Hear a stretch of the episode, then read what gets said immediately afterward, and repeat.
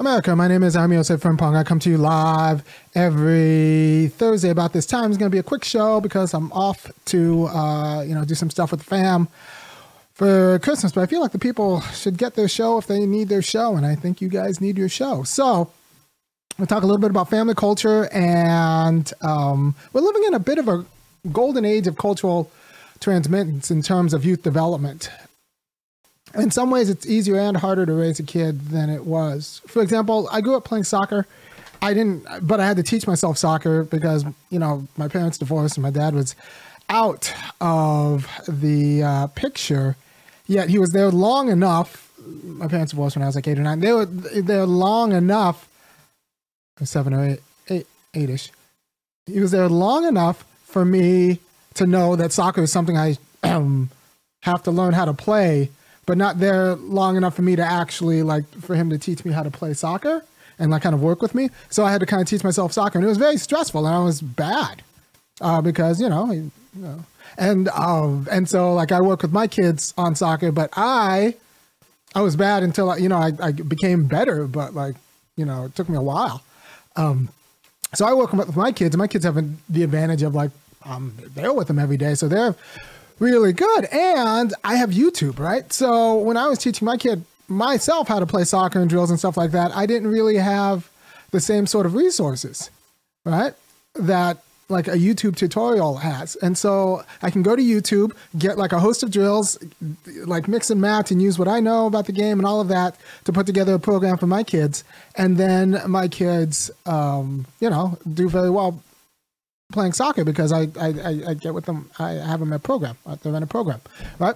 And so there's that. There's also the resources of, and so I, I also was a triple jumper in, in high school, you know, the 44, 43 foot triple jumper, 21 foot long jumper, which is enough that like I won more meets than I lost, but I never won the big meets. Um, but once again, that was one of those things that I had to kind of teach myself. And that's a highly technical event, the triple jump is. But I had to teach it myself because the coaches were so so. And uh, it's not like, you know, I come from triple jumpers, right? So, um, you know, I had to kind of study and think. And this is the time before YouTube. But then, you know, when I was looking at looking at uh, drills, soccer drills, I was like, I wonder what would what would it be like if I were to try to teach myself triple jump now? And so I put in triple jump like tutorials in YouTube and like all sorts of like very helpful videos came out that I would have loved to have when I was 13, 14 or 14, 15, 16 trying to figure out how to like, you know, advance. And I, I, there's a way in which we're in a golden age. YouTube has enabled a golden age of youth development. Now, this my kids are going to be great track athletes and, and soccer players because they have a father who's going to study the mechanics and then transmit them and they're going to be able to transmit them directly to their kids. So my grandkids are going to be able to do this and um, so that's kind of neat right? Youtube has enabled a, a, quality of and i think it's very important that kids become excellent at one or two things something intellectual something artistic something um, and they work to do it so it's not natural but that they work to like overcome and become excellent at one or two things because that transfers in life. And without that you end up i don't think ever being your own person. Because you never have the independent excellence to kind of draw from in order to be your own person and to be strong in your own right. And i want my kids to be able to be strong in their own right not just live their life sucking up to other people. All right so, um, and then that got me thinking about two soccer players. Well, soccer's been interesting because, well, for two reasons, right? So you have Mbappe and uh, Neymar, two pretty famous soccer players, two probably the four uh, most famous soccer players in the United States, in, in the world. And both of them are pretty much run by their fathers like you research Mbappe, you research Neymar, and like they are products of a father who wanted to produce a Neymar and an Mbappe, like period. Messi has like a soccer in his family, so it's just institutionalized generally, and he thanks his grandma actually for driving him. And then I don't know about Cristiano Ronaldo. He's got an incredible amount of internal discipline. That's I don't know where that comes from but um, I'm sure I suspect his parents were internally disciplined about something else, and then he applied that internal discipline to soccer. Uh, but in terms of Neymar and Mbappe, that those are products of good parenting. Right. So these people who are casual about the idea that, you know, single parent families are just fine. It's like, no, no, you need parenting. You need, par- you only get a certain allotment of parents in your life. You only get two real parents in your life. And just to throw those away and say like single parenthood is, is great, is fine for the kids, is just putting them at a distinct disadvantage in life. Um, so don't go into anyone who says like divorce isn't that big of a deal, single parents are fine. No, it's actually a crappy way. It's, it's a less optimal way, way to raise like your child who doesn't deserve a less optimal um, upbringing, right? So parents are very important, family is very important. Um, do that for your kids and don't let anyone tell you anything's different. This the sour grapes attitude that like, well, you know, single families are, are fine too. No, they're not fine for the kid and they're not fine for the world that then like that kid lives into because th- that kid will never actually be like their own self. They'll you know go with whatever. Um yeah they just won't have that well of internal excellence. And you'll say like well you know obama was raised by a single father. Yeah but obama wasn't revolutionary right? Like obama didn't revolutionize anything. Um he he became a puppet of white liberalism.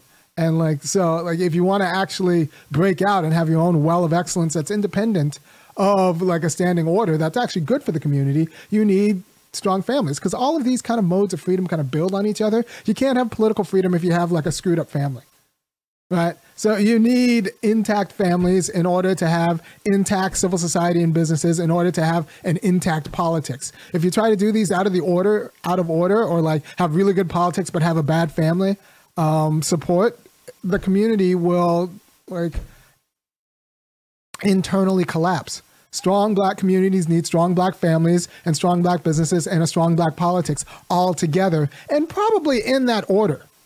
Probably in that order, which is one of the reasons why a real black politics is has like has to be concerned with getting assets into black families, getting assets and securing black families, right? Like then, if black families are secured, like, and they're secured through like having guaranteed secure jobs um, at like non degradation degradation uh, wages or independent assets, so they start like they can actually network and win their own contracts and have their own businesses and not have to work for anybody, which is you know good too we live in a modern economy, so there'll always be employees, but like there should be black owners too. I'm not an anti-capitalist in that way. I, I believe in black owner. I believe in ownership of things in a private market, and I want black people to have like a meaningful say in that private market, and that means they need serious assets. So, secure jobs, um, secure assets, secure families, then a politics. If you try to do a politics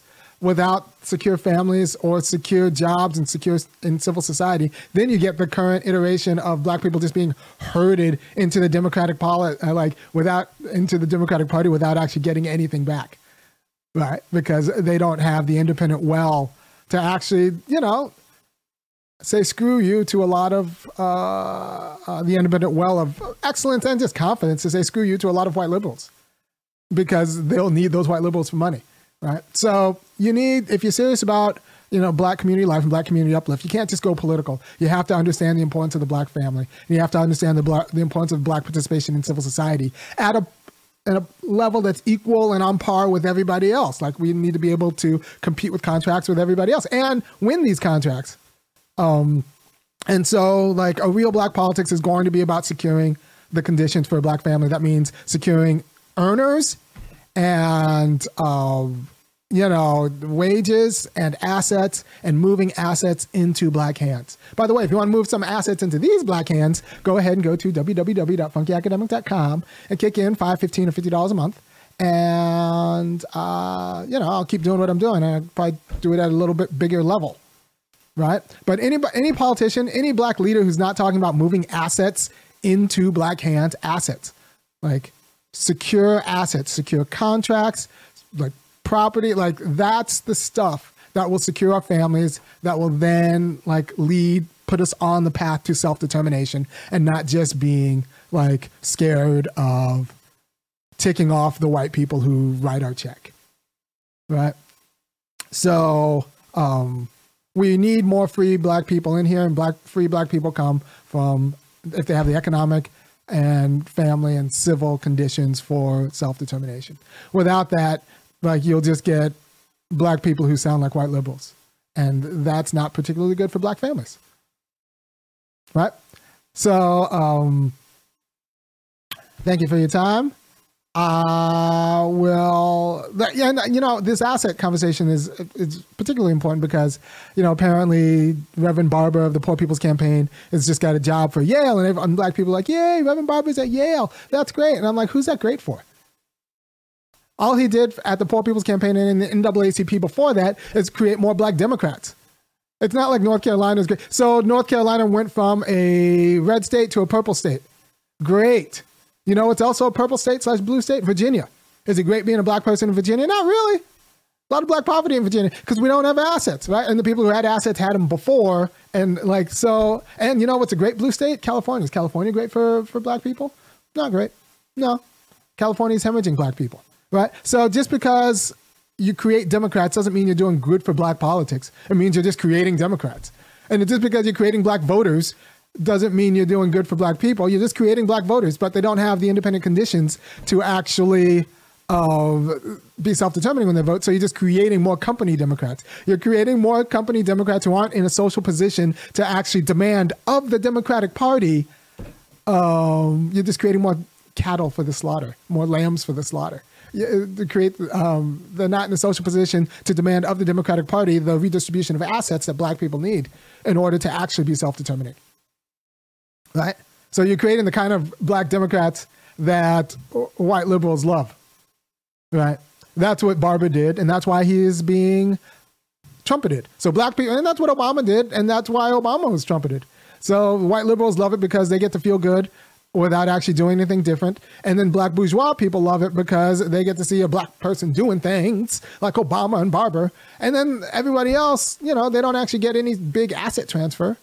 So, like, it's not like they're any more free before than after.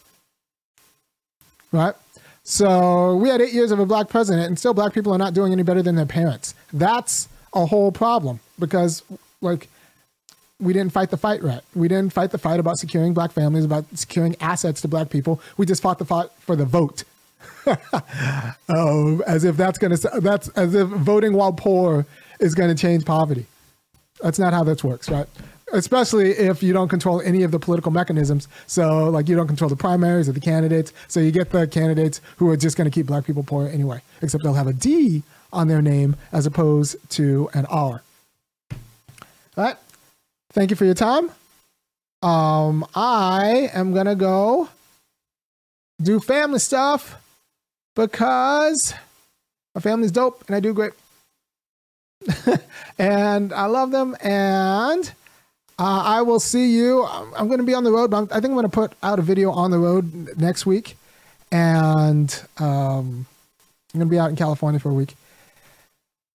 If you appreciate, once again, if you appreciate anything I'm doing, trust me. Like, you know, I lost a little bit of subscribers because I didn't hate Ye enough. Um, I go over to www.funkyacademic.com and kick in $5, $15, or $50 a month for me to keep doing what I'm doing and I'll keep doing what I'm doing and probably at a bigger level. Thank you for your time, and I will talk to you. Oh, you know, some people get upset if I don't do this. Let me hit the beat. To the y'all. Uh, yeah. Good to me. Never change the ways for the world or the government. If I was the president, then I would state facts. You leave it up to me, I'll paint the White House black and a future in your front.